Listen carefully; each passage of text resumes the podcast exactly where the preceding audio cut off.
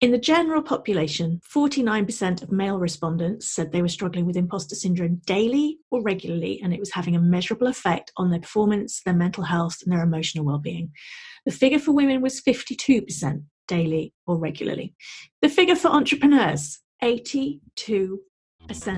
We are go for liftoff in T minus 30. All systems are a go. I've been working in the office today, editing videos and listening to podcasts. And I was listening to Sarah Mosley's Million Dollar Online Business podcast, which uh, is great, absolutely fabulous podcast. And I'll put a link to that in the show notes.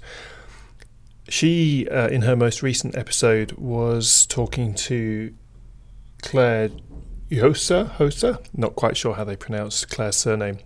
And Claire has done a fantastic piece of research into imposter syndrome and released a book. And one of the just truly amazing things is that in the general population, as you heard in the quote right at the beginning, it's about half the population suffer from imposter syndrome all the time to the extent that it has an impact on, on what we're doing, where we just don't believe that that we're up to the job and so, in a way, our fear that we aren't up to the job prevents us from being up to the job. But for those of us who are trying to start a business, it went up to, as you heard, 87%.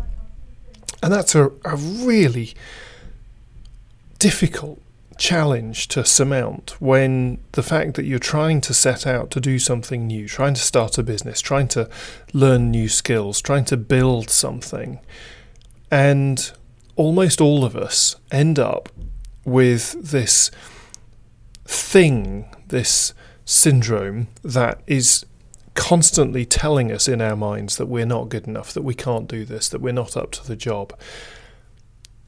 And it gets in the way. I've suffered from it for, for years. I still fight it.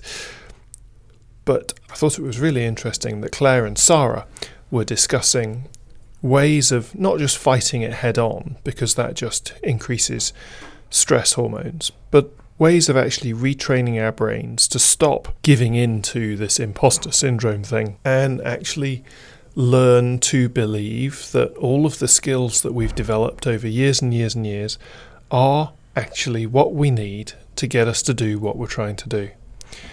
So, on this episode of the Great Escape podcast, what I'm basically doing is telling you to go over and listen to Sarah's podcast, which, uh, yeah, I know that may seem like a bit of a cop out. So head on over to www.podcast.sarahmosley.com and scroll down to episode 18 and have a listen to Sarah's excellent episode on imposter syndrome. Thank you so much for listening to this episode of the Great Escape podcast. You can find other episodes at all the usual places on iTunes, Stitcher, and Spotify, or at the website greatescapepodcast.com forward slash episodes. And if you'd like to contact me to talk about any element of this episode or others have covered, please go to greatescapepodcast.com forward slash contact, and you can find all the ways of getting hold of me there. And if you're stuck, in a situation and you can't find the way out, please go there, send me a message, and let's see how we can work together to get you unstuck and moving forward with your life again. Please do share this podcast with your friends and family, other people you think might appreciate it, and comment on episodes or send me a message. I'd love to keep the conversation going.